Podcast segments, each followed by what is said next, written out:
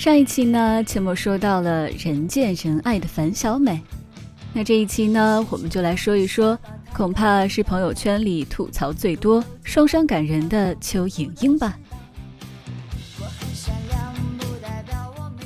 邱莹莹这个角色设定呢，是一个小镇姑娘，长相一般，学历一般，能力也不出众，偏偏还心直口快、单纯活泼，怕是这十几集下来，台词最多的就是她。遇到事情就爱咋咋呼呼、毛毛躁躁的，不经大脑，一言不合就知道吵吵吵，敢当着全公司的面揭露渣男的贪污罪行，害得自己也被辞退。这还不够，在人才市场上又助攻了一把，结果当场被扇了一个耳光。有时候打开弹幕的时候，都能看到很多观众纷纷表示分分钟想掐死他。就是切莫自己，有时候看的也真的是很无语。但是仔细想想，恐怕我们实际上讨厌的是那个被邱莹莹折射出的自己吧？会懒惰，会幼稚，被复杂的人际关系折磨得不要不要的，工作两年了还无法自给自足。但是不留情面的说，这可能是很大一部分人目前甚至是未来两年。自己的样子。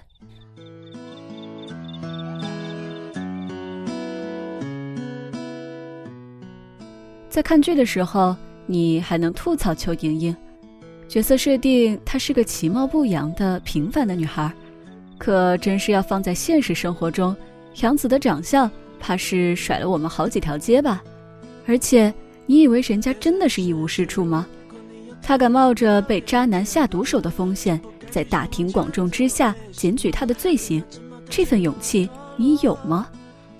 被新任的 boss 录用后，他为了掌握咖啡知识，连晚上都在喝咖啡，这份热情和敬业你有吗？灵机一动，说干就干，风风火火地开启了网店，这份机智和商业头脑你有吗？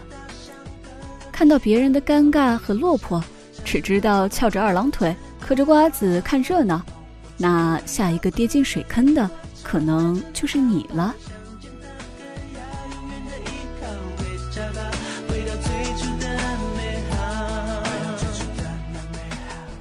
刘涛在这部剧里的设定就像开了外挂一样，哥大商学院女博士。说到这里，还真多亏了丽红嫂和奶茶妹，编剧们首先想到的，终于不是哈佛了。华尔街叱咤风云的大美女。连妹子们都纷纷表示想嫁，可是啊，没有人的人生是容易的。安迪是个孤儿，从小在美国的福利院长大，这种原生家庭关爱缺失带来的阴影，是多么优秀都没有办法治愈的。他不擅长，甚至是几乎不和人交流。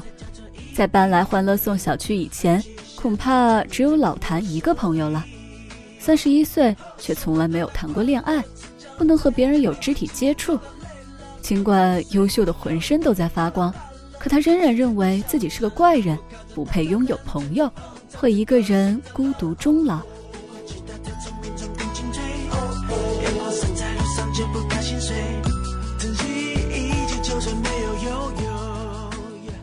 朋友们和我都在感慨，恐怕在这部剧里。和我们最像的就是邱莹莹了。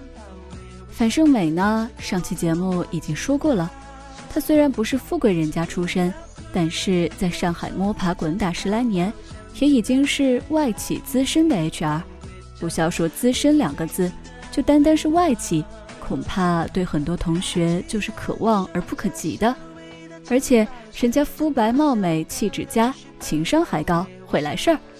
但凡他能收一收那颗一心想嫁进豪门的心，可能就不仅仅只在现在的中游当一当了。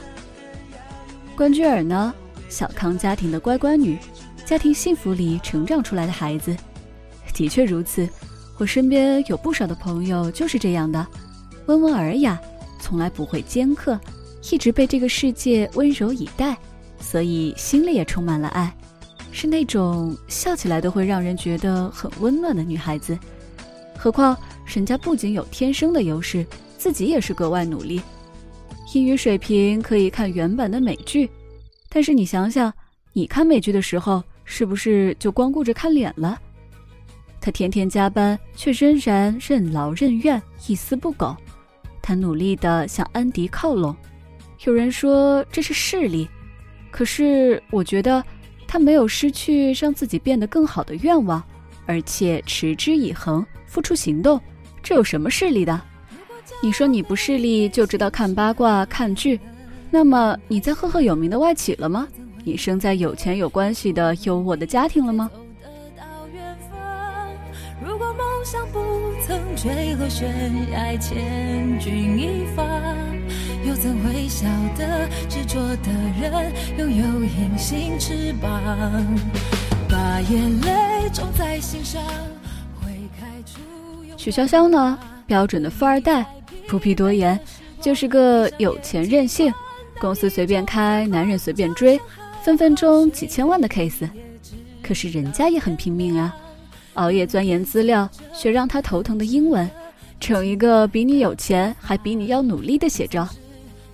这么说来，也就只有这个一穷二白的邱莹莹，像极了努力挣扎的大多数，小心翼翼的装作丰盛。在捉襟见肘的日子里，试图掩盖起那些窘迫，可能现在还吃相难看，却依然保有对远方的热情。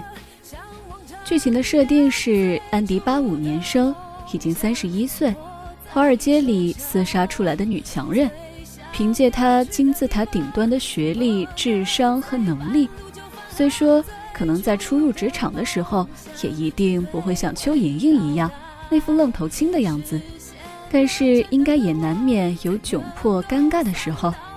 而现在的愣头青邱莹莹，大胆肯干，虽说假以时日，可能也不会是安迪这样一看就是干练睿智的女战士，但是至少在能力范围内过着心安理得的日子，想要的东西垫垫脚也能够得到。如果梦想不曾坠落悬崖，千钧一发，